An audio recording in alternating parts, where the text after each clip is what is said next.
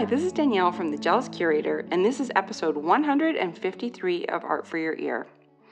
Today we're going to be talking to one of the loveliest, most generous people I've ever met. Samantha Fields is a painter from LA, but she's also a professor at Cal State Northridge. Oh, and she taught art in a prison as well. Yeah. Again, with this new format, I'll be starting each episode talking about something I think is worth sharing, either something I've been thinking about or stuff I've heard from other people. That will be followed by a conversation with one of my nine fabulous creative co hosts. And finally, each episode will wrap up with a creative exercise for the week. No pressure, of course, but if you feel like you need a little kick, this might be it. Speaking of needing a little kick, let's talk about the amazing women at Thrive.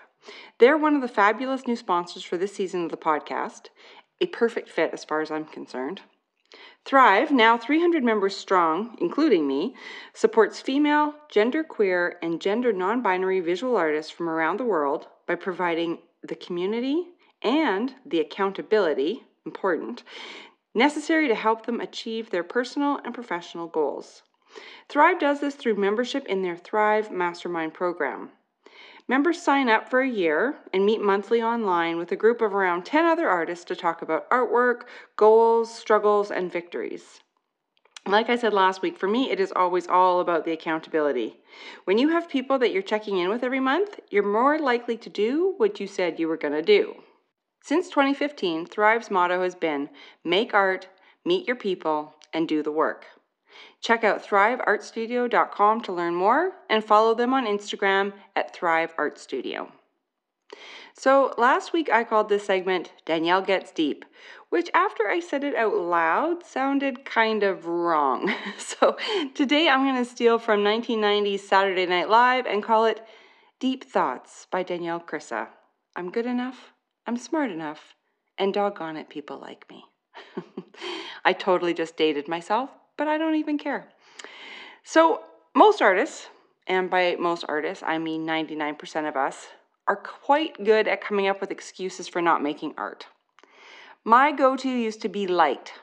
Yes, I blamed the sun.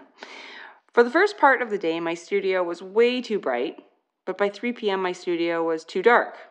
Basically, I was giving myself about an hour in the middle of the day to make work. Self defeating? Yup. So, over the winter, I renovated my scary 100 year old basement into a lovely home studio. Now, I know what you're thinking basement, isn't it dark all the time? Yes, but I can control the lighting with, wait for it, lights. that way, I get consistent light 24 hours a day. It has made a huge difference because now my main excuse is gone. That said, there are lots of other good ones to call upon. But if you actually think about why you can't possibly do anything creative today, you'll realize it is, in fact, just an excuse that you're throwing in your own way. Okay, so here's where I'm going to get heavy grief. I touched on this quickly last week, but I wanted to actually really dive in and talk about it today. So, grief. Everyone talks about grief, from movies to songs to greeting cards. We'll eventually all experience it, and we've all handed out our fair share of, I'm so sorry for your loss. I know I have. However, until you experience the kind of grief that doesn't allow you to take a deep breath for months, wakes you in the night, or stops you from wanting to shower, brush your hair, or leave the house, it's really hard to understand the impact it can have on, well, everything.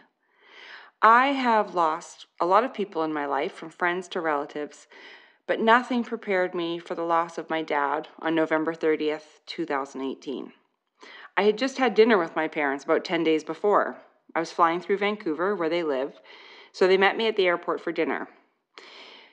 He showed me five zillion photos from their 50th wedding anniversary trip to India and Nepal that they'd just come home from. In my head, I was thinking, oh dear Lord, how many more photos can there be? But I ate my airport salad and listened to every single story that went with every single photo. I hugged him goodbye and said, Ah, too bad our flights don't overlap next week. We could do dinner again. I was flying to San Francisco for work, and my dad was going to be flying to Jamaica for the Reggae Marathon, an annual tradition with all of his running buddies. My dad is a super runner and he's run, I think, just over maybe 25 or 26 marathons, 50 or 60 half marathons, and who knows how many shorter races.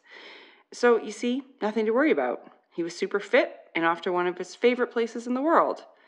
And then at 7 a.m. on November 30th, my mom called from Vancouver. She'd just been called by my dad's friend Chris, and she had bad news. Two words that I still cannot get out of my head. Dad died. I remember thinking, whose dad? Not mine. And then it all becomes a bit of a blur after that. I won't go into great detail, but everything that happened after those two words just got worse and worse. Trying to deal with the Jamaican police, the Canadian consulate, trying to get my dad and all of his belongings home went on for months. I am not an expert on trauma, but boy, this sure felt like a never ending nightmare that I could not wake up from. Needless to say, I was not motivated to do anything. I didn't want to shower. I didn't want to see the sweet friends that were trying to drop off lasagna. And I certainly did not feel like making art. Was this an excuse? Maybe. Would art have helped? Maybe. Did I try? Not really. I stopped the podcast because it just felt too overwhelming. I canceled almost all of my scheduled events, except one that Sam and I are going to talk about today. If you've ever heard one of my talks, either online or at one of the events that I didn't cancel, I mention my dad a lot. He was easily my biggest fan. He framed my drawings with gr- real glass and gold frames when I was little. He's the one who convinced me to switch from science to fine art when I was in university and he had a PhD in science. I know, craziness. But he told me I'd been an artist since the day I was born and that I should do what I love. Once Jealous Curator started, he and my husband were the only two people reading it every day for, for quite a long time. And when it started getting bigger, my dad reposted pretty much any bit of news I ever had book deals, speaking at Pixar, doing TEDx. He told everyone he knew about everything I was doing. It was funny and it was a little, honestly, embarrassing, but now I would give anything to have him tag me on Facebook. Anyway, somewhere around February of 2019, I had no choice but to start making art because I had a solo show that was going to open on June 1st at Mayberry Fine Art in Toronto. So I figured there should probably be some art in there. I cried a lot in the first few days, and I tried to drum up some other excuses to prevent me from starting. Unfortunately for me, the lighting was perfect. The only way I could start was to make the first piece, the main piece that would hang in the front window of the gallery, about my dad. I could hear him cheering me along the way, I laughed, I cried, and I thought about stories that I hadn't thought about in years. And I actually started having fun again. I was pa- painting and collaging eight to 10 hours a day, and it felt amazing. I got in the zone and just worked, listened to music, put favorite movies on in the background, and thought about my dad. It was really healing, and as a bonus, all of the work got finished. So here we are several months later, coming up on the one year anniversary of losing him. I'm still not over it. I still have days when I just start crying in the middle of the grocery store because, I don't know, I see the brand of coffee he used to buy. But I'm moving forward. And I'm also allowing myself not to be okay sometimes. Trying to fight grief, in my experience, is impossible. It's just there. It changes as time passes, but it's still there but the, because the person that you love is not. In case you don't already know this, I am a control freak. Well, grief does not give a shit about that. You can't control grief. You can't make it go away. You can't make it speed up. All you can do is be okay with not being okay. You can also start getting up and living again. My dad would want more things to repost on Facebook.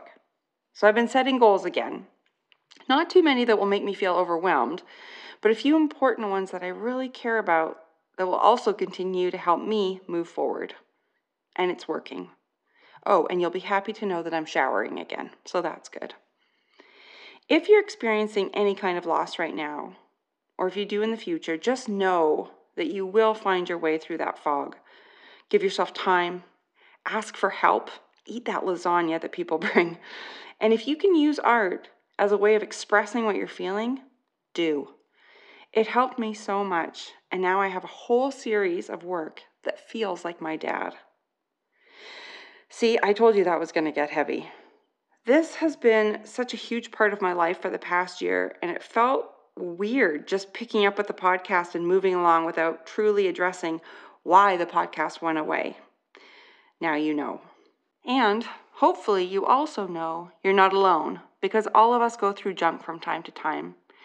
And life will be waiting for you when you're ready to stand up again. That was the biggest lesson I learned in all of this. Speaking of lessons, let's get on with today's conversation with Samantha Fields.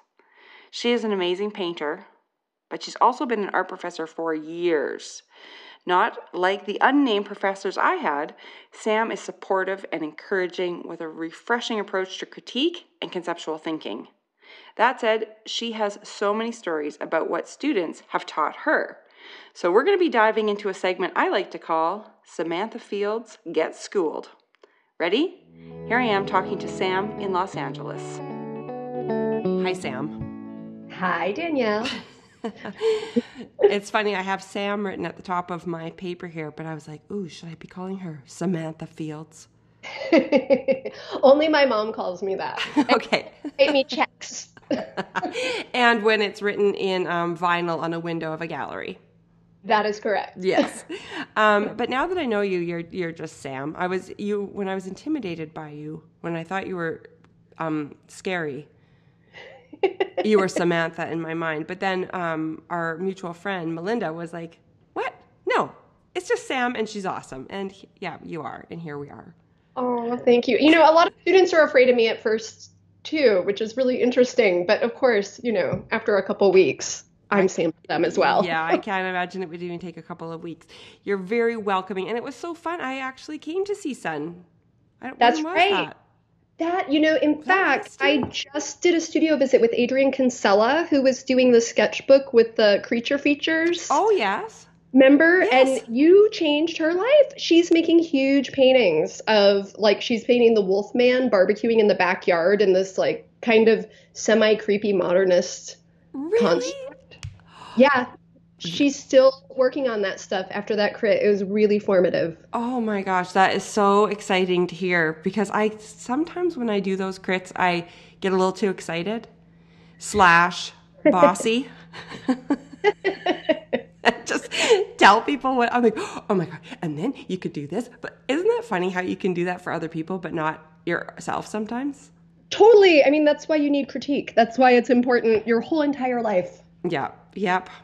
I like to call it feedback. I have like PTSD around critique. Oh, I know because I, have heard these stories about mm-hmm. critique, and critique is often quite terrible. And I actually have a saying I say to my students um, in this class I teach called Art 307, and I hammer it home. The purpose of critique, the sole purpose of critique, is to know and to see how your work comes across to other people. That's it. Hmm.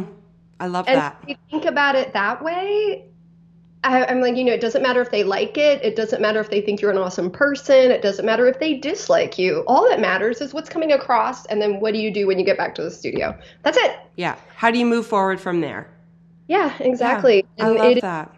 Crazily helpful for them and for me, you know, as someone who's often doing the critiques. Mm-hmm. And for me, and for everybody just listening, that is a really nice thing to put in your mind because um, yeah, it can go sideways really fast if you're not thinking of it that way. Yeah, if there's a lot of egos involved. In yeah. fact, in this class, we actually, which I'll talk about a little bit, I think you might be interested in it and the listeners might be interested in it. We actually make swag at the end of the class based on what happens in the class and we give it to the students. So one year we made buttons that said critique is my mirror and it was a reflective button. And so all past students from Art 307 have the button and when they see other students with the button, they know that they are fellow alumni from Art 307. Oh my God, I love it. Yeah, we like doing stuff like that. See, now I'm like brainstorming other things that you can. okay, but I won't do that right now. So, um, well, what I'm doing with the new podcast, so you're going to be, you're episode two of this whole new fangled setup. So exciting. So exciting. And um, so, everybody, all of you, Amazing Nine, I'm calling you the Magnificent Nine, um, that are going to kind of co host with me, and we'll just sort of um, rotate through you guys. You're all, you all have your own segments. And so, you are an amazing artist yourself, but I also think that you're a fabulous teacher. I got to watch you with your students last year, and it was just amazing. And you're so generous with your information and your guidance and everything. So that I want to have a segment with you called Samantha Fields Gets Schooled Lessons from Students.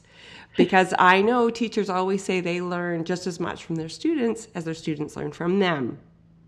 Right? Very, very true. And yes. I loved it. In fact, you had sent me a whole list of things we could talk about, but I really latched on to that one.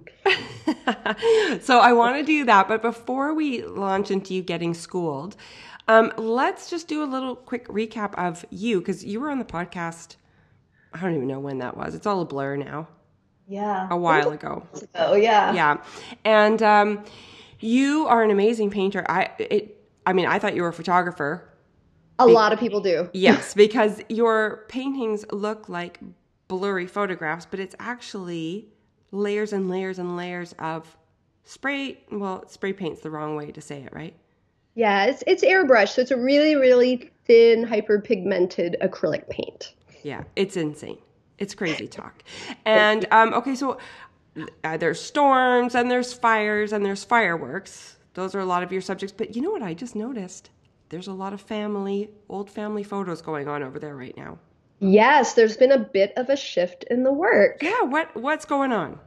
Well, I, you know, for the last like 2 years I'd been working on this work that was more about political disaster because, you know, my my work's about disasters primarily, right? Various of various sorts. Um, and I even made work about my father when uh, he was had a heart transplant. It was a body of work called Transplant, and it was more about a familial disaster and distance and landscape and how all those things kind of weave together. Um, so I was home this summer and you know, ironic. I mean, it's not ironic. I didn't even know why I'm saying that word. But when I was a kid, a tornado destroyed my grandfather's house. So this whole storm thing that I do is really connected to my own personal life and family. Was that a conscious, like, did you even piece that together when you started going down all these disaster routes? Was that like something that you'd thought of, or was that just part of your, you know, makeup and you didn't even realize it? It, I think initially it was part of my makeup and I didn't realize it, but I have always been obsessed with severe weather mm. since that moment. I was, I think I was 10 when it happened or 11. And I was terrified of tornadoes. You know, we do tornado drills and I would be so scared every time I would have to like go to the bathroom. The teacher's like, why do you have to go during the drill? I'm like, I'm so scared. Oh. Like, you're scaring the poop out of me. Like I have to go so I mean, it's a really visceral, obviously, response. And so um, my grandfather was an amateur photographer, and he also loved to shoot movies, and so did my dad. Well, all of those movies were in the house, um, and they kind of got tossed about in the tornado and lost. And for oh my gosh, it's been over 35 years. We didn't know where they were.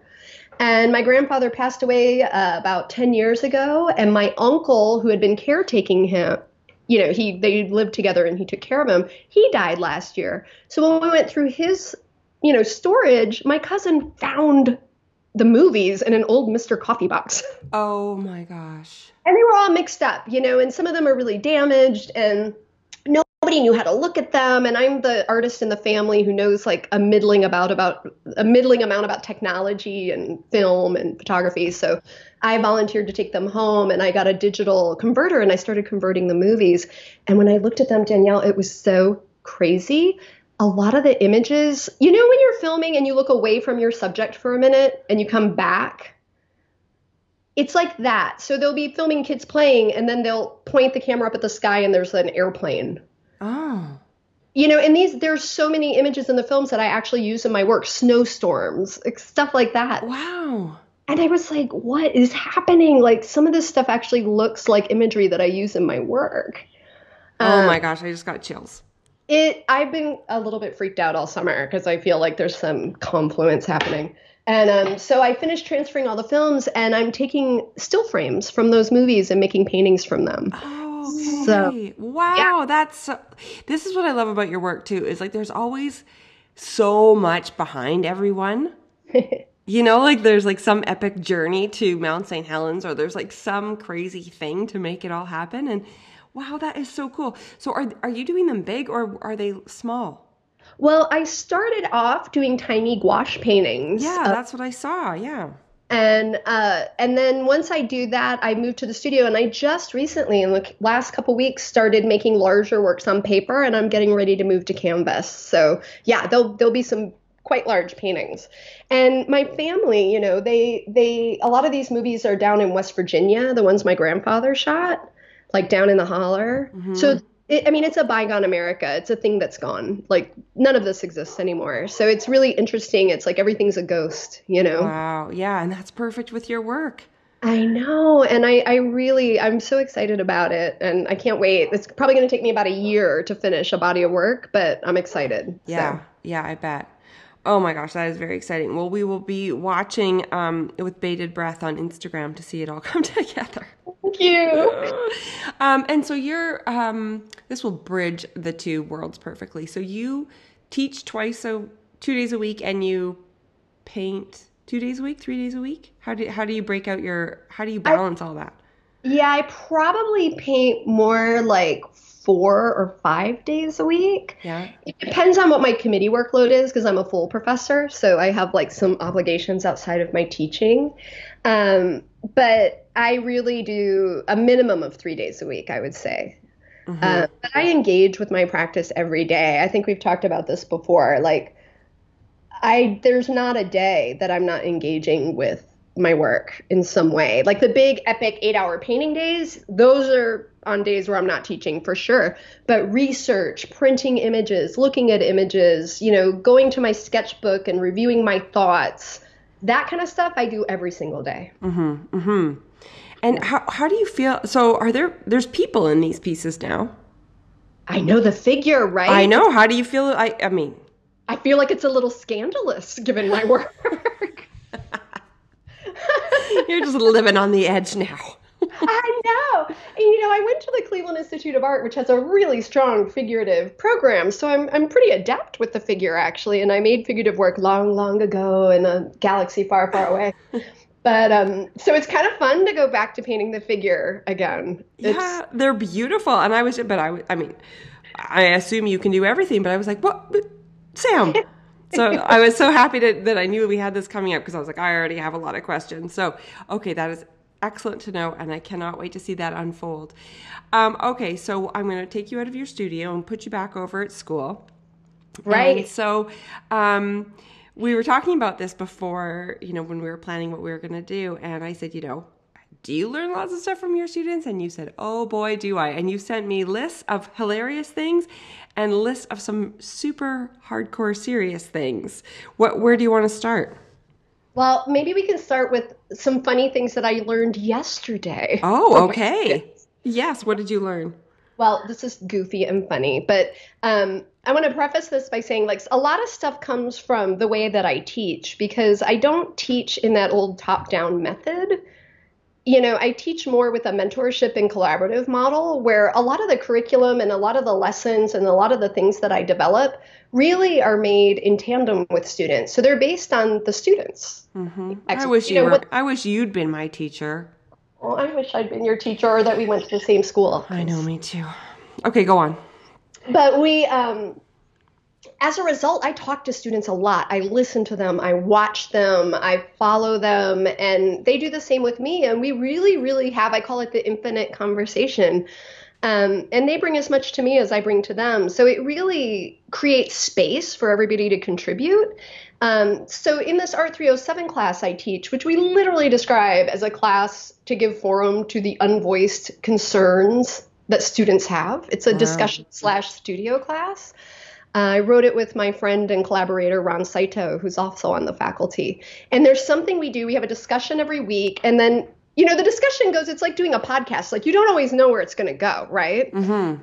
And it's always super interesting topics. We talk about dying malls, we talk about the apocalypse, we talk about utopias, all of this, of course, in relation to like discourse and critical theory. So it's you know it's academic but fun, and um, and students love the class. And so all this crazy stuff comes up in the critique. And so I put an extra module each week after class called Tidbits. Now, I don't know how I started calling it the Tidbits. but it's the tidbits. And the students now, when I bring something up or another student brings something up that everybody wants to know more about, we yell, put it in the tidbits. You know, I make a note and then I make this tidbits module once a week with tidbits. And this week's tidbits had CSUN squirrels. So that's one of the things I learned. There's an Instagram account for CSUN squirrels, which are these chubby squirrels that eat a lot of pizza and hot dogs and french fries, and they lay flat on the ground. And I see them all the time, but I didn't know that there's some student documenting the squirrels on campus. oh my god, that is hilarious. What, yeah, what's the handle? Is it just CSUN Squirrels? It's CSUN Squirrels on Instagram, and we um, we were talking about the interface between us and nature. Like, do we protect nature? Does nature need protection from us? We were talking about the modernist view versus the contemporary view of nature. You know, is nature a sublime wonderland that gives us inspiration and awe, or is it something that we're destroying with our very presence? So it was a very serious topic, but it did yield CSUN squirrels in the tidbits. oh my God. Are you looking at them in a whole new way now? Well, I guess it's it was only yesterday. it was only well, yeah. I mean, the students feed the squirrels. That's why. Yeah. They're chubby and adorable, and so uh, they got to lie down, I guess. I know it's become a project for some student, but I love that because that's where art comes from, right? It totally. comes the life that you live and the things that you see and the things that like pike your curiosity and and so CSUN squirrels, it sounds absurd, but I mean, they, I think they have more followers than I do. oh my God, that's awesome. Well, now, see, now I have to come back because I need to see them. that is right. And, right. But we also, they also taught me about machine learning yesterday. So I had a student, Andrew, who, um, he was telling me about this program. It's like deepfakes. We were talking about deepfakes. There's a program where you have like a really basic, it looks like MS Paint, and you can make a line. And if you have a photograph on the other side, the machine learning anticipates what you want and creates it photorealistically. So, like, uh, just like a stupid, simple line becomes a waterfall. I was like, I don't even know what this is. This is magic. so, it's the- something coming out of the AI machine learning world. Uh oh. See, they're gonna they're gonna take over. I uh, Andrew Yang is right, man. The yeah. robots coming for us. That's, That's right. It's just going to be the robots and the squirrels. Yeah, he showed me the video. I couldn't believe it. So, like my students, in some ways, I think they're so much savvier about cutting edge technology than I am. So that's something I pick up a lot from them, and it's just fascinating. well, that doing. and eyebrows. That's right. I did learn how to draw on an eyebrow, although I still don't do it very well. um, my student Lilbette um, who is a CSU LA graduate. Um, she has these perfect eyebrows, and mine are bleached from the sun. As are mine. I barely have eyebrows. I know it's it's a sad, sad thing, you know. And I always was like, your eyebrows are perfect.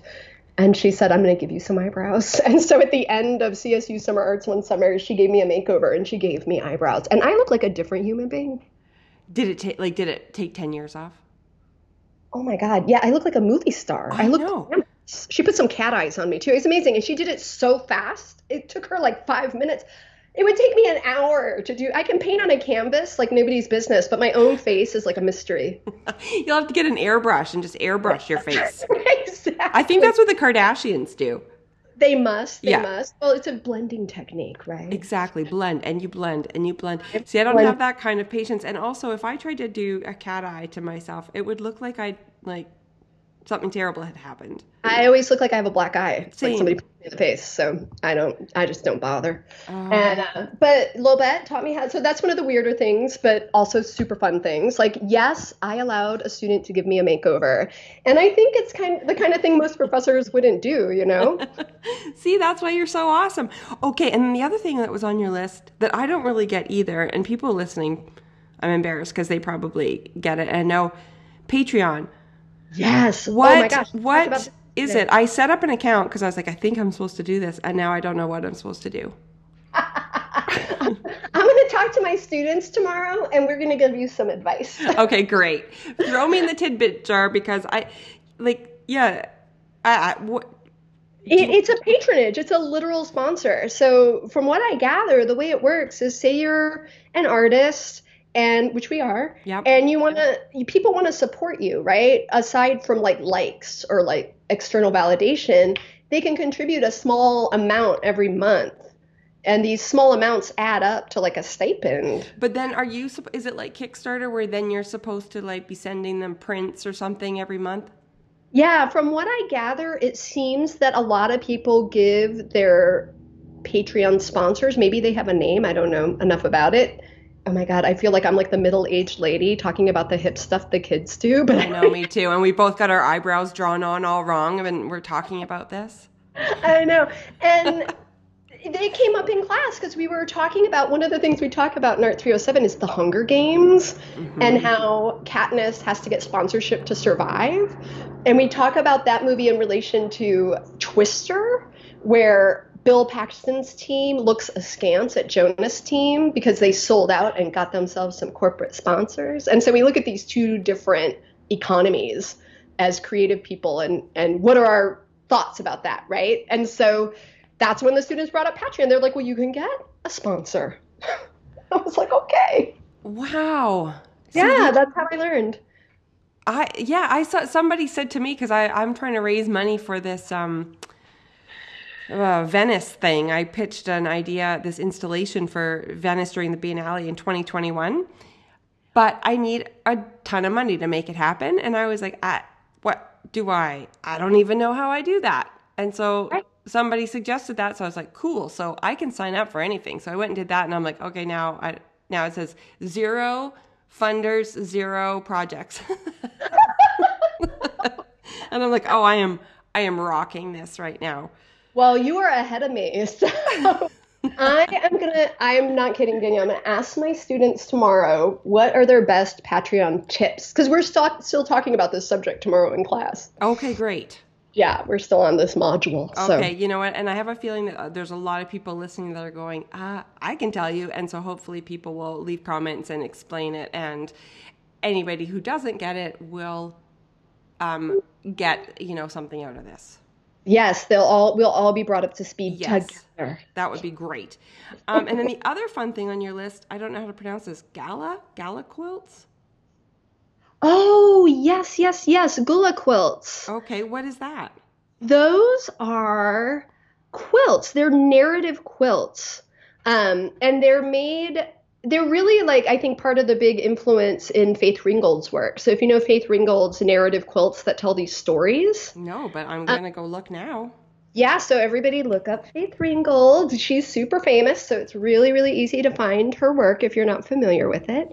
And um, I have one of my graduate students, Michael Roman, um, actually told me about gullah quilts because I had brought up Faith Ringgold and I, he showed them to me and we sh- we were teaching so we showed them to the students and I was like these are amazing and so they're a type of narrative quilt making that doesn't really function inside the like contemporary art discourse but I think has had a big influence on a lot of artists who do work within the contemporary art discourse. Hmm. Yeah, we can narrative in a visual way, or are there actual words in there too, or no? Yeah, I think some of them have text, a lot of pictures. There's a lot of symbolism. Mm. Um, they're beautiful. Like if you, I was really stunned by them. Um, but yeah, that was just that kind of stuff happens every day though, where I'm like, I don't know what that is. Tell me what that is. And I think to learn things from students, you have to have enough humility to know that you don't know everything. So yeah, and I think that would be like you'd think like if with you know certain professors from my past that I won't name. Um, I think um, there's ego involved, right? So you're like supposed to be the professor, so you don't want to admit that you don't know anything. Right. That there's stuff exactly. that you don't know. And so um, it's so cool to be like, yeah, what is that? I'd rather find out than just be cool and not, you know, not find out. Yeah. And I think that that's why so many students feel dismissed or not part of the conversation, mostly students of color, women, you know, because the things we bring up might not be on the radar of like the canon, quote unquote, right? Mm-hmm. And so they're like, well, I don't know what that is. It must not be important. But I think I'm like a curious animal. So when somebody brings something up, I'm like, tell me all about it. Send me, put it in the tidbits. Mm-hmm. I want to know. See, and I'm like that now at 40 something.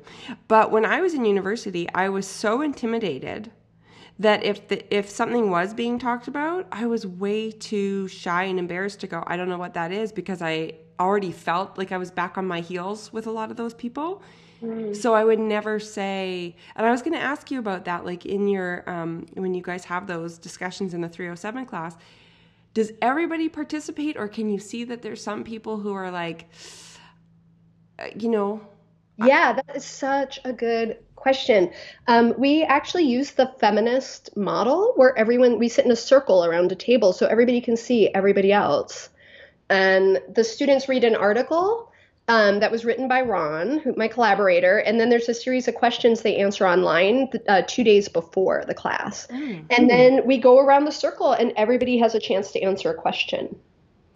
And what's nice is that they've had time to think about it ahead of time They've had time to formulate an answer ahead of time. And so even the super shy, introverted students, they have something in front of them. You know, they're not put on the, they don't feel like they're put on the spot, you know? Right.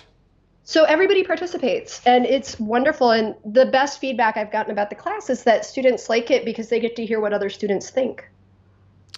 Yeah, that's, and everybody, not just two people who dominate everything. Yeah, well, we have those too, but of course. but if you have a system set up where it's not just a free for all and those two people can take over, like if everybody has a turn.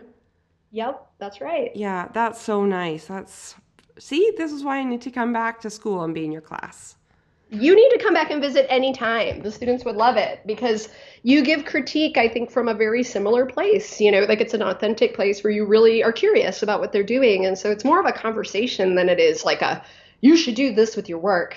Yeah, totally, totally. And I remember feeling like that when you said at the end of, you know, at the end of the thing, do you want to do these three or four um, one-on-one critiques? I was like, oh, no, because I don't, you know, I, I just had such a bad experience that I would hate to be a person giving someone a bad experience. Yeah. Which is why I use the word feedback because then it's like to me it's like takes the trauma out of it. but um, those were so much fun. Like I, just, all of those people were so amazing and just like chatting with them like from the beginning of our our like half hour together to the end of it was amazing. Like, because they'd start out a little bit shy or a little bit quieter, but the stuff that we were talking about by the end was just so interesting. And like, I was like, just so excited to be like, I need to see what you do from this because it's just so exciting. Yeah, that's like every day teaching at CSUN for me. Like, that's what I do. Yeah, that so, is a good job. Me. Yep, that is, that's even better. and, um, what was I going to ask you? Uh, rewind, rewind. Um, oh, I know what I was going to say. Um, I have to come next year when my kids' book comes out, and we'll do a story time. Fun. Yeah, I'm so proud of it, and um, it's all about being an art kid, basically. And I'm sure all of those students were art kids at one point. And um, so we'll come and we'll we can get donuts and yes. milk and cookies and do a story time. We can. We can have tea. Yeah, and we can give our leftover cookies to the squirrels. That they will they will run away with those cookies. They're, they're, they're chubby but fast. They're, Just like I mean, me. Squirrels are the cutest squirrels. They're they're ridiculous. um, so those are all the silly fun things, and I'm sure there's 12 million more. Um, but you also had three sort of never say die story for me that um, I mean, you just wrote a few sentences so that I'd get the gist, and like they all kind of made me tear up a little bit. Um, so let's talk about some of those. Yes. Was was there one that stood out to you as? Um, well, the swimming from China to Hong Kong was something. Yeah, that was, and that's a student from quite, quite some time ago. That was much earlier in my teaching career that I met Sue. Um, that was her American name, her Chinese name, Sao. Um, she was uh, basically someone who wanted to escape communist China, and she swam to Hong Kong. and she talked about it so casually, like when she told me about how she had come to the United States and you know how she'd come to Hong Kong and and you know her journey eventually that brought her to Cal State Northridge, it was just so stunning to me that she made this swim and, and she talked about how dangerous it was and how cold the water was and how dark it was and and you know that they they have you know people with guns watching the water to to try to catch people who are trying to leave and she made it oh my god was she by herself or with her family or I don't remember that part of the story if she had some sort of network or if she had family in Hong Kong. But I just remember that vision of her swimming has always kind of stayed in my mind. Yeah. But the thing I learned about her, right? Because I have so many students with stories like this. I've I've I've had refugee students. Um, I've had students who've escaped oppression. Like I've had I've had students with these incredible incredible stories, and she was the most cheerful person. She was an adult. She was a returning student. Always smiling, always cheerful. Every time she came to see me for a meeting, she would bring me like a meal. Not not like a snack. Like she was convinced that I was too skinny. And she was like she would bring me like salmon and rice and like rolls and like I, I would be like, Sal, you don't have to bring me all this stuff. She's like, Oh, you've been here all day, you need to eat. And I think she's someone who had endured great hardship in her life, but it made her someone who was so generous to the people around her. And I, I think the lesson I kind of took from that is like, you know, I've lived this life of incredible privilege, and to see how being so tested in life can cause you to be a person who spreads kindness. Yeah. I, I think that I've learned that lesson so many times from my students. I'm very grateful that I get to talk to these people, and, and the honor of hearing their stories is is something else. Mm-hmm. Well, and especially art students, because then what they've experienced, they then parlay into the work they're doing. Like the, the other one on your list was, um, um, I think it was a woman tortured in Iran. Yeah. So I had a student. I don't want to say her name because I'm still not sure. You know. Yeah. Yes. She's still a little. Um, you always have to wonder if they're still keeping an eye on you, especially uh, with Iran. But she had been imprisoned and she was making this work and it was these vases she was painting these little vessels with a crack in them and nobody understood it like every crit people are like why i mean there were hundreds of them and she would never say what they were about you know and she applied and was denied to the graduate program several times just because the it was like the same painting over and over again. It was like obsessive. And finally you know i decided to start working with her. I was like why don't you work with me and let's see you know what comes of it? Because I really felt for her, you know, like I knew there was something, but I didn't know what it was. And one day I was getting ready to go and I had a critique scheduled with her, and it was going to be like the same kind of normal critique that we always have. And as I'm packing up to leave, she starts talking in this very soft voice. And I was like, you know, part of my mind was like, I need to go home and make dinner. And another part of my mind was like, you need to stop what you're doing and sit down and listen to this woman and because she was a very quiet person and i sat down and started listening and she just slowly told me this whole story about her imprisonment. She had been you know handing out newspaper like a newsletter. That's why she got picked up. Oh my god. And so the story that she told me that has always stuck with me is she was in this prison um, you know, and, and, everybody in the prison was tortured regularly, like things like kneeling and things like having to hold your arms out and all kinds of stuff. And she made work about it, and she actually did performances where we all subjected ourselves to some of the same postures that she was forced to hold for many hours at a time. So it's really powerful work. Um, but she was in the prison and they were in a dirt bottom cell with like three or four other women and they had nothing like zero. Like they'd throw them bread and some water or whatever but they didn't have very much. So they would dig in the dirt and they would find pieces of plastic and little bits of trash and tin foil or whatever they would find. And they would make gifts for each other. They would like polish the plastic and bore a hole in it and make a necklace. And when it was somebody's birthday everybody would give that person a gift that they had literally dug out of the impacted earth like whatever little bits of detritus they could find. Oh my god. And, yeah, and she told me and she's like this is why I remain optimistic because it doesn't matter where the bottom is. If you look, you will be able to find some beauty to hold on to and she said that's what helped her keep her humanity. And it's also what caused her never to break.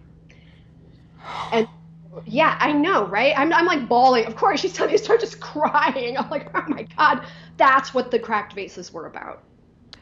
That's wow. And did she just not feel comfortable saying that out loud in a group? Yeah, I think she was trying to make a metaphor, you know, yeah. and it it just wasn't coming across. Like I say, critique is learning how your work comes across to others. There wasn't enough information for the viewer to understand what she was trying to say. And of course, she went on to make this incredible work. She came out of her shell. I think all she needed was to feel like there was someone she could tell this story to. Um, and I think as a teacher, knowing when to listen. You, you know, I can't solve her problems, right? Like, right. there's nothing I can do for her except for listen to what she has to say and then support what she wants to do with that, you know? Mm-hmm did. You know, I just was like, okay, I'm going to just listen to her. And that changed her work. You know, she wrote a book. I mean, she really like. Wow. Tried. Yeah, wow. she went on cafe. And there was a moment as she got closer to thesis where she felt like she had seen one of the people who had persecuted her. Um, and she was very scared. And so she kind of locked it all back down and edited her. So the, we run into a lot of this kind of stuff when we work with students from countries with um, less than friendly regimes towards artists who are oftentimes considered subversives, you know? Right, of course, yeah. Well, and so, a woman. Yeah, and a woman. And we have to be careful about the artwork that they make when they come to the States because, you know, there's a lot of self censorship that happens when you're at home and then you come here and suddenly you can make all this work about all this stuff. But now with the advent of the internet and social media where everything gets broadcast, it's really easy to know what people are doing. So if they want to go back home again, then they have to deal with the repercussions of the work that they do here. Um, and that's something we encounter a lot, actually. That's insane. And like you said earlier, you know, like, well, you and I look like we're related. Like, blonde, you know, like privilege. Like you just, you know, you've, my my husband always teases me because um, he grew up in um, communist Poland and they escaped. Um, in the early 80s, um, sort of during the Cold War, and they lived in a uh, refugee camp um, in Italy and then came to Canada. And meanwhile, I was here like water skiing in the summer and like skiing in winter and like, you know, full on 80s. like, right? And my husband always teases me and he's like, So, did you grow up in a Juicy Fruit commercial? because that's basically what it was. And then meanwhile, like he told me that he used to ride his bike in tank tracks and stuff because then you could get good air, you know, like and it's just like what?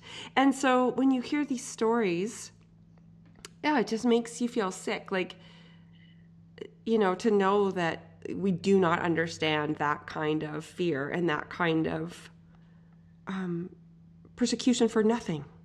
Yeah, and like true true adversity. And it helps create a sense of perspective in your own life. And it also for me it's i always think of it as like i, I try to use my powers for good. Like yeah. I i have a platform i have a voice i have uh, these classes. So i can create space for other people you know to be become empowered mm-hmm. and to your voice and and that really as an art teacher you know i teach technique and i teach skills and i teach all the like super hardcore like here's the technical information because i think you need those in your toolbox but i teach a lot of conceptual development and i teach a lot of stuff about like learning to trust your gut learning to know what your work is learning you know what makes you excited mm-hmm. to approach your work like what is that thing and a lot of times you know, all art comes from some story that we have about ourselves, right? Mm-hmm. And there's so many people with stories that they can't tell, or they're afraid to tell, or you know, they're too delicate to be told because there are ramifications. You know, maybe you have family back in Iran or whatever. You know, so we really uh, try to unpack all that stuff and create as much support as possible for people, and it's really it's really something else. And I feel like being in a place like Los Angeles where we have like a true truly diverse international student body really creates like fertile ground for students not just for me but for i mean the students with each other to learn each other's stories and learn about each other's experiences and form understandings and finding commonality like it's a pretty incredible thing to witness mm-hmm mm-hmm i know and that's it, I, that's what i even find with the blog too like especially once i started writing books about people it, just to really get into people's stories is just, I mean, it's such a privilege when you get let into those stories. When people trust you enough to share them with you. Yeah.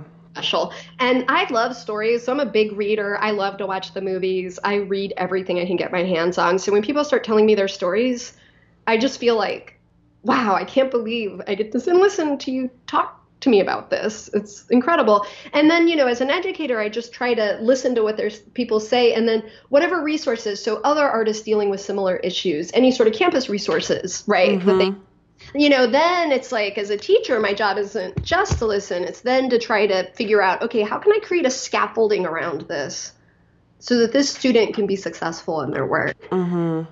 And that's, that's so exciting.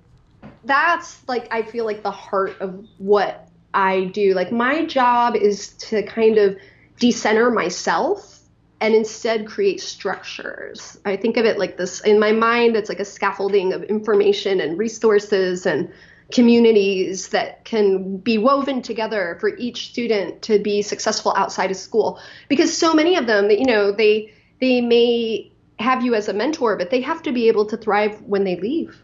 Yeah. You that's know? that's a huge that's a huge part of it. You get out of art school and you're or any kind of university and you're like um now yeah, what? Yeah.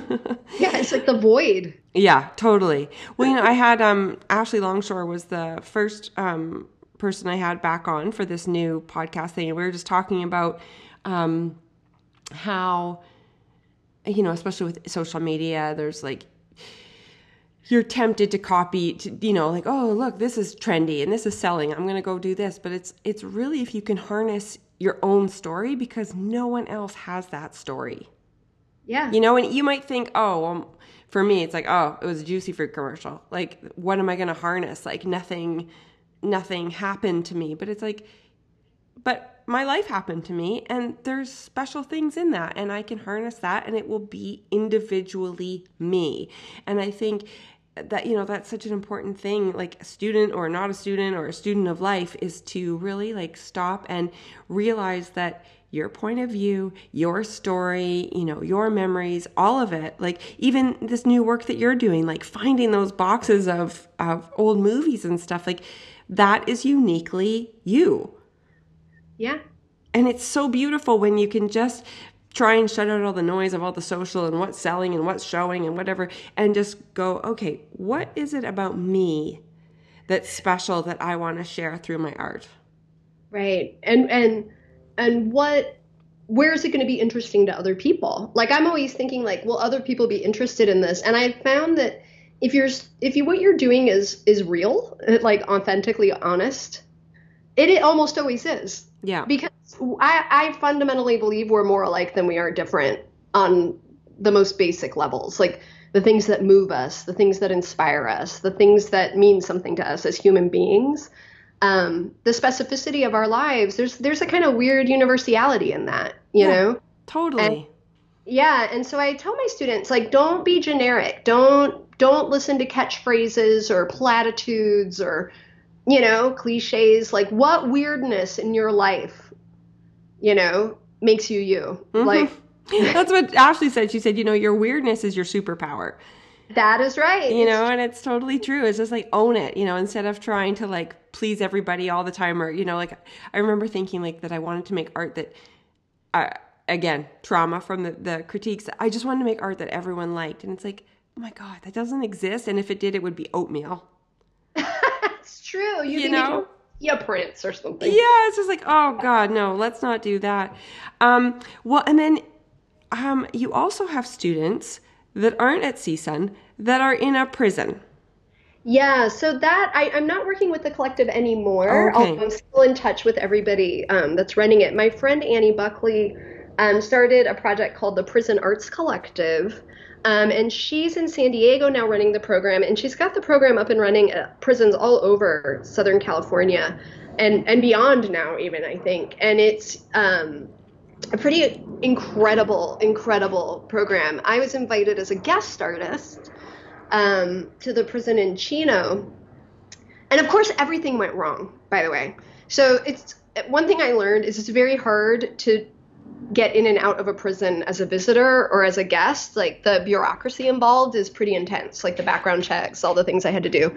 So I did all that, and then we wanted to get a computer in so that I could show a slide talk. Mm-hmm.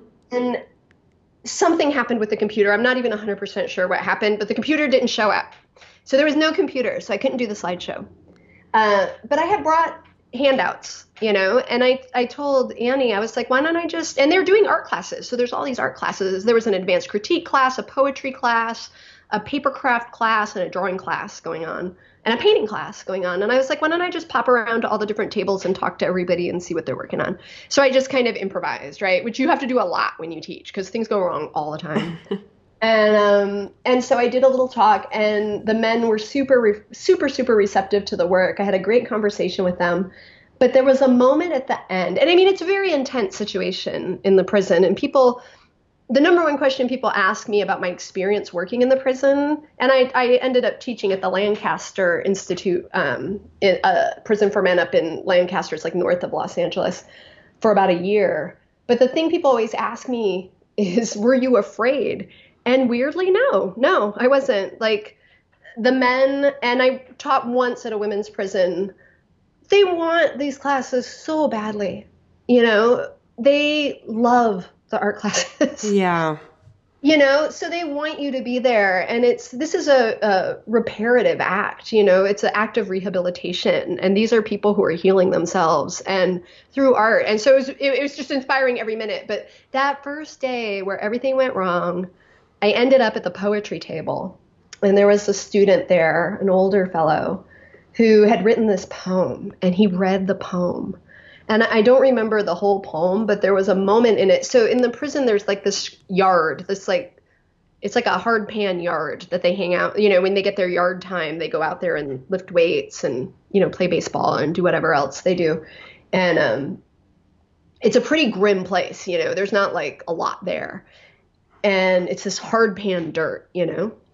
And he had found a flower growing in the hard pan, and he wrote a poem about the flower and how the flower he watched it every day and how the flower had turned its face to the sun so that it could grow. And so that he tried to be like the flower. And so he would turn his face to the sun every day. And I kept it together the whole time I was in that prison, gave him good critique, you know, listened. I made it out to my car at the end of that day and I just cried and cried and cried because, you know, it was like that simple gesture of gratitude for the sun. Yeah.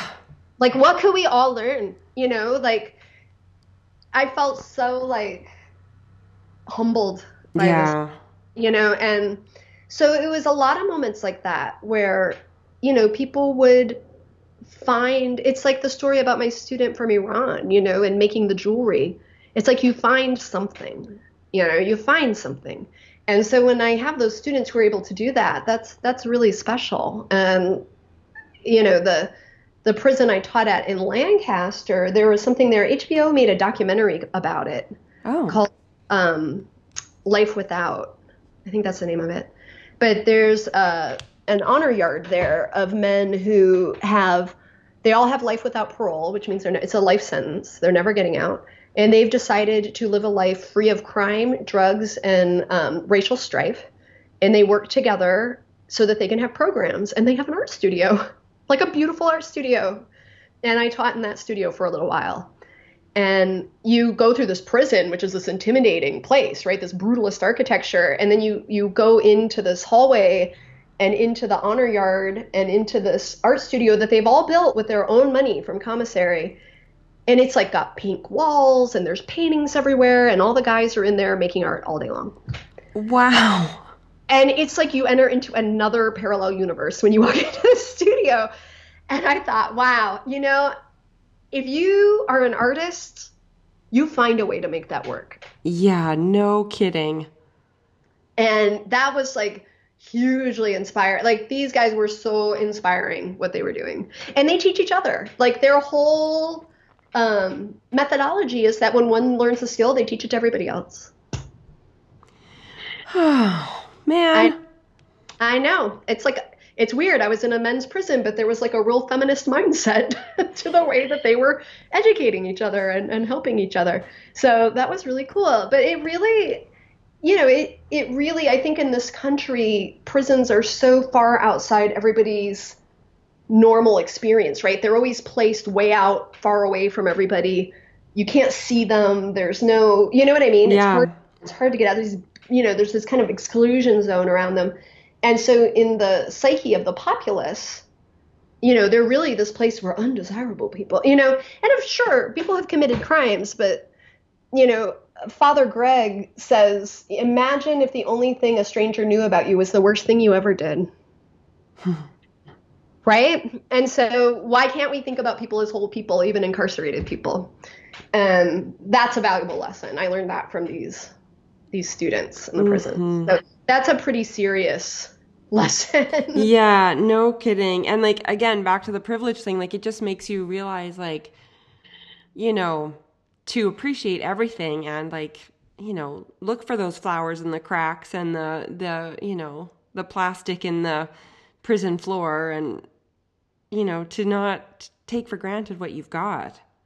Yeah, yeah, exactly. I mean, Annie, and I, I have to say, Annie Buckley, I admire her so much. Like, she has really it's really it's it's a real bureaucratic challenge working with institutions of any kind be it a prison or a university and she's working with universities and with prisons and with nonprofits and with the state and somehow she makes this program thrive like she's an incredible person so um because it's really really exhausting. I mean the year that i spent um teaching in the prisons, uh, my own studio practice really took a little bit of a back seat because it was a lot of work, and I went every weekend, um, almost every weekend, and you know, it's you would come home and just need to rest because oh, it's I'm in, sure.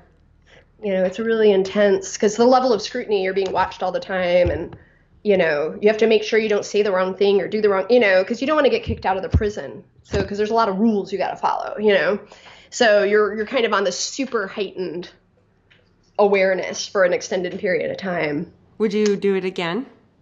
Yeah, I definitely would. I, I told Annie, I was like, you know, I'm always happy to come back as a guest, give a talk, do a guest lecture, things like that. But it, I mean, I already have two full time jobs. I'm a painter and I teach university. And I, I just couldn't do a third one as much as I loved the work and believed in the work. I, I felt like at a certain point, um, it was taking away from what I was doing at the university with my own students because I have so many. I mean, a senior professor in the program, so you know, I have a lot of responsibilities there. Yeah. Well, and you're married, and you'd like to probably stay married. I do have like a personal life. I yeah, know that's weird. Shocked. Yeah. Like if you see us at the drugstore, they're always like, "What, Professor Fields? You're buying toilet paper and toothpaste." yeah, don't want to get in cavities. Aren't you just tucked away in your? They just lock you into your office at night. Okay, see you tomorrow. I always joke that I'm like a hologram. Like, yeah. You know, when you leave the campus boundaries, I disappear. You know. I know my son's always pretty weirded out when he sees his teachers, you know, out for sushi or something. It's just like, whoa, what are they doing here? You know, with their children. Weird. We, we talked about that in the Art 307 class too, because I asked them, I was like, Do you guys think it's weird when you see your teachers? And they're like, Yeah. And I was like, You guys know we're people, right? Um, and I think a lot of times we move through the world treating people like what we think they are instead of what they actually are, like these ideas we have. You know, like a yeah. teacher is a certain thing, like an incarcerated person is a certain right. You know, like we think these things, and well, and, are, we, and we might even wear those masks ourselves if people, you know, um, are you think that they're expecting that of you. Yeah, definitely, definitely. I mean, I have a professor voice. It's no lie. Yeah. well, I was telling somebody this story the other day, and they're like, "You should tell this story on the podcast." And I feel weird telling it, but I'm going to tell it. Oh, I can't, I'm ready. I'm listening. Okay. Well, it sound it's uh, okay. So I'm going to get deep, Sam. Okay, I'm ready. Okay. So last December, I was in Aspen. I was doing, I had curated a show at Skye Gallery in Aspen, and um, we've been working on it for months. And um, right before the show, my dad died very suddenly, unexpectedly, and which is why the podcast has been on hold for a year because I just didn't have it in me. And um, but for some reason, I was like, I don't know. I think I was still in shock, so I was like, I have to go to Aspen. Like why didn't i just cancel? I don't know. Even all the girls that, that run the gallery are like why are you here? I was like i don't know. I was just in shock and this was what i had planned and so here i go so yeah. I went with um, two of the artists were um, Daisy Patton and um, Meghan Hildebrand. So we all shared an Airbnb, and um, they were really lovely and took care of me and stuff. But then, so here we are off to the opening, and I was doing a book signing and stuff because my um, book that you're in a big important yeah. art book now with women, had just come out as well. So we are going to do a signing and everything. And um, so we're walking, you know, and I, am psyching myself up. I'm now the jealous curator. So the jealous curator mask is on, right? And I'm just putting everything else aside. And so we're walking over, walking through beautiful Aspen in December, and it's snowing and lovely. And we're walking over there. And I slipped on black ice, just like both feet, just right out from under me. And I fell on my shoulders and my head all in one impact. Oh and Daisy and Meghan, I just remember their faces like I, and I screamed and I just lost it and I was crying so hard and Daisy was like oh my god we're gonna have to call 911 like she said it was such a hard hit that they thought something had gone terribly wrong but I think I it did really hurt but I also just really wanted to cry really really hard because I'd been holding it all in because of my dad, right? And so I'm holding it. And so it was just a really good excuse to super duper cry. But we're on our way to the opening. So they peel me off the sidewalk and we're like now half a block from the gallery. So I kind of pull myself together again and we walk up and we can see there's probably 200 people in the gallery. And I was just like, showtime. And I remember feeling like, I've never felt like this before, but I remember feeling like I was just putting on a mask and I was going to be the jealous curator and I was going to put everything else aside and I did a, a talk about the book and I signed books and I chatted and I took photos and I did all this stuff and then all of a sudden it's just like I just felt like vertigo and nauseous and it's like I couldn't wear the mask anymore. And I said to Daisy, I need to get out of here immediately. how uh, did you make it before that happened? Like how how long were you there? Probably hour and a half, two hours. Wow. But I've never felt like that before. I think it was just, you know, everything with my dad and stuff too, but it was just very much like, uh, you know, I walked in and I heard a few people go, there she is, there she is. Like, and I knew, you know, okay, these people have read the book or they follow the podcast and they're going to expect me to be what they are expecting me to be. Right. right. So I need to be what they're wanting. Yeah it was a really weird thing. And I, I mean, I didn't, I mean, the jealous curator is me. Like, there is no mask, there is no whatever. But I don't know. It was just the weirdest out of body experience I've ever had. And it hasn't happened since, and it never really happened before. But it was just, I don't know, maybe it was the hit on the head, but it was just really an odd feeling to feel like I was supposed to be something that people were expecting me to be. Right, right. Yeah, because you're you're go- you're grieving and grieving is mysterious and complex and never the same way twice even for the same person you know? So yeah. it, you don't it doesn't it doesn't define itself right? So it sneaks up on you. That's how i always yeah and i had never experienced grief like like this before. Like i've lost people before but not with the, the trauma that came with it and not with the suddenness that came with like all the craziness that came with it. Um oh, I was just a mess. And um, yeah, which is partly why I stopped the podcast. I, I stopped a lot of things because I just, I got so much really nice advice from people. Exactly what you just said. Like, grief is different every time, it's different for every person every time.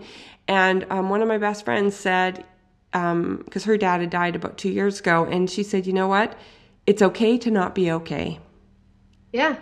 And I always try to be okay. Like I always try to be in control. And as soon as she said it's okay to not be okay, it was like a hundred pounds came off my shoulders. And I was like, oh, okay. Like I'm not to worry about if the podcast is running, if this is happening, if this is happening. It's just like, you know what? I just need to go at my own speed for as long as I need to go at that speed. And, you know, now like I'm, we're coming up on a year of, you know, since he passed and it's like, I'm still sad, but it's like, okay, I am pitching, you know, I pitched the kids' book and I brought the podcast back and because I know he'd be proud of me to do all of that. Yeah, and you were ready. Yeah, I was ready. I felt like I had the um, motivation to do it, where before I just did not. Right. Yeah, it's hard to give ourselves permission to step away. Yeah, I think especially again, like the social media thing, right? Like you're supposed to be like, you don't want people to forget about you, so you have to stay. And it's just like, I, I don't care. I just didn't care. Yeah. yeah. I mean, I feel that way about the art world a lot too. Like they say you're only as good as your last show. And I'm like, oh, that's a horrible way to think about being an artist. Yeah. You know, like I don't. I mean, I know that's that's common wisdom, but I don't. I don't know if I buy it myself. No, and that's a terrible thing to buy too, because then you know, ugh, why would you want to be an artist? Yeah, because I mean, the show is one month, maybe, of you know where several years worth of work is up. Well, what about all that other time? yeah, all that other time and everything that came before it that led to this and what this is going to lead to. Like, I sort of see it as a big, giant collective. Again, like going back to the everybody's personal stories, right? Like, it all shapes into one big, beautiful mess. yeah, yeah. I mean, and that's the, I think one of the nicest things about teaching, and you know, I have to say, because because we're talking about teaching and things I've learned, I I've always done it. Even as a kid, I wanted to teach the other little kids in the neighborhood, which did not make me popular, but I made people mimeographed homework and sent them home with it. You know, like I was pretty hardcore about it. Um, and it, it's like these stories we tell, like through our artwork and through our lives, like teaching is part of that. It's because we're teaching art, you know, we're not teaching hard science. You yeah. know, and you teach too. Like I've seen you in action, man. You are a natural. And even just knowing that you needed to step away for yourself, like if you don't take care of yourself, you're not anything you give to the world's not going to be great anyway. That's how I felt. I just felt like I wasn't going to be able to do what I wanted to do the way I do it. I just yeah. didn't have I didn't have it to give. I just felt empty, you know, and my tank was empty and I needed to take time to refill it and it's it's full again and I feel really good and um you know that's why I'm so excited to to shake up the podcast a little bit and have people like you and you know my magnificent 9 because you're all so generous and smart and talented and I just think like that's what I want to give to the amazing, talented, you know, generous people that are listening. Yeah, it's it's really you know, honestly, like when you came to CSUN and I saw you with those students, like some people are natural teachers. Some people naturally want to work with others, right? Mm. And I think that we do things like what we do, like make art, do a podcast, write all these books that you do. Sometimes we forget that our audience is actually behind us and supportive of us. Yeah. Well. Like, you know, like you were like, I want to give the people what they want, but at the same time, like you are beloved, right? So, of course, the people who are fans of the work you do, they want you they're going to be okay with I it. I know, I know. It's this is my perfectionist control freakism, but um, but it's funny that you say I'm a natural teacher because I think I gave kids homework too when I was little. and that's why I said when I did those crits in your class where I was like excited slash bossy because you know it's just yeah it is um I've always been like that too. Yeah, well I think you and I have a similar kind of modus operandi and mine is like be helpful. Like just try to be helpful to other people. Wouldn't that be when, nice if everybody was like that? Yeah, I mean I try to cultivate that with my students. I'm like, you know, your job is to just be helpful and sometimes being helpful means listening, and sometimes being helpful means doing, and sometimes being helpful means letting people off the hook when they need some time to grieve or do what they need to do for themselves. You know, it's like you're constantly negotiating all these judgments about how to spend your time and how to interact with people. But I feel like if you use helpfulness as kind of a guiding star, then that actually works out pretty well for me anyway. That's so see, and this is why I, it's so funny when um so everybody listening, uh, when I what I did spend that day at CSUN, and then um, Sam was nice enough to drive me back to where I was staying. And how long do you think we were in the car? It's LA traffic. That was like an hour, probably. At least an hour. At least an hour. And it was like soul sister talk. It was, it was like we had there was so many. I didn't want to get out of that car. I know I was sad when you left. I know, me too. I was just like, but there's so much more to say, and um, we got some more of it out today. But I feel like there's still like years worth that we need to do. Yeah, I really, I'm really grateful to Melinda uh, for making this introduction because. I know, me too. Yeah, when you meet people who kind of have that your same philosophy, that's that's a really nice. It's like your tribe, you know. You have these people who get you. I know, I know, and you're one of those people. Thank you. Oh, love, love, mutual love, love. Um, okay, before we go, I wanted to again back to your students, um, because I, you know, again, platform for other people. I love shouting out other people. Are there um, two or three of your students, either current or past, that you think um, we should go and follow and be watching what they're doing because they're doing crazy, amazing things? And I'll, if you can think of people, I'll put their handles and stuff in the post that I do with this so that people can find them easily. Um, but yeah, is there anybody you can think of? Yes, I mean, I'll definitely send you links to the work from all the people I mentioned, including the Prison Arts Collective, because um, they, you know, there's a website where you can read about the work they do. Awesome. I was going to ask you that. Yeah. Yeah, I'll do that. And then there's a couple of graduates that came to mind when you asked me. Um, the first one is um, Kristine Schomaker, who I think you know. Art and um, Cake, right?